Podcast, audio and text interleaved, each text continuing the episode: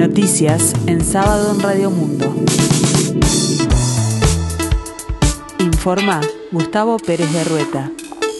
El próximo 19 de mayo a la hora 10, la ministra de Economía y Finanzas, Azucena Arbeleche, comparecerá al llamado a sala en régimen de interpelación solicitado por el diputado Gonzalo Civila del Partido Socialista Frente Amplio, informa la Cámara de Representantes. La moción fue aprobada en el plenario de diputados la pasada semana con votos de toda la bancada del Frente Amplio y del diputado por Cabildo Abierto Eduardo Lust. En su fundamentación sobre este llamado a sala, Civil argumentó que en el contexto de una crisis sanitaria, económica y social que no cesa de agravarse, el Ministerio de Economía concedió a la empresa de Isaac Alfie Stochek, actual director de la OPP, una serie de exoneraciones fiscales en virtud tanto de dicho vínculo por el cual el, beneficiario de la exoneración concedida es, al igual que la ministra que le concede, uno de los principales responsables de la política económica del país y del manejo de los recursos públicos, como el contexto antes mencionado, y en función de las facultades y deberes que nos impone la Constitución de la República, presentamos entonces la presente moción,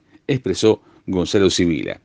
El próximo 28 de mayo llegará un vuelo al Aeropuerto Internacional de Carrasco con 550.000 dosis de Sinovac para reforzar la vacunación entre menores de 31 años el secretario de Presidencia de la República, Álvaro Delgado, destacó que Pfizer aumentará los embarques. En el caso de Pfizer, el aumento será de unas 40.000 dosis por lote, ya que hoy llegan unas 80.000 vacunas y en los próximos cinco arribos serán cercanos a las 120.000 dosis. Tenemos cinco embarques programados para las próximas cuatro semanas y cada embarque es de 120.000 dosis, expresó Delgado en conferencia de prensa en el departamento de Río Negro. El Poder Judicial resolvió extender hasta el 30 de mayo la feria judicial extraordinaria por la emergencia sanitaria. El vocero de la Suprema Corte de Justicia, Raúl Oxandabarat, explicó que durante este periodo los plazos procesales no se contabilizan, no se atiende al público y por lo tanto muchas de las causas no están pudiendo avanzar. No obstante, señaló que lo referido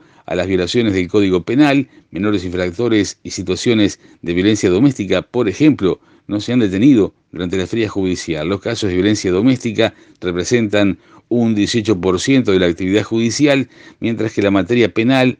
acapara un 9.5% y los casos referidos a menores infractores un 0.5%.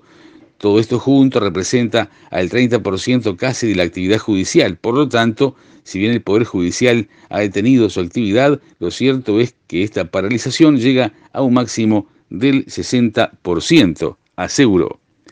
El maestro Tavares divulgó la reserva de los futbolistas del exterior para integrar la selección uruguaya en los próximos dos partidos de eliminatorias para el Mundial de Qatar 2022 ante Paraguay y Venezuela en las fechas séptima y octava. El 3 de junio Uruguay jugará contra Paraguay a las 19 horas en el Estadio Centenario y el 8 de junio visitará Venezuela en Caracas a las 19.30 horas de nuestro país. La próxima semana se conocerá la convocatoria definitiva para iniciar los entrenamientos el miércoles 26 de mayo en el Complejo Celeste y esa oportunidad se podría incluir a jugadores del torneo local. Entre los 24 jugadores convocados no está Edinson Cavani del Manchester United porque está suspendido por dos partidos tras recibir una tarjeta roja contra Brasil. A la reserva regresa Matías Vecino, por ejemplo, jugador del Inter de Milán.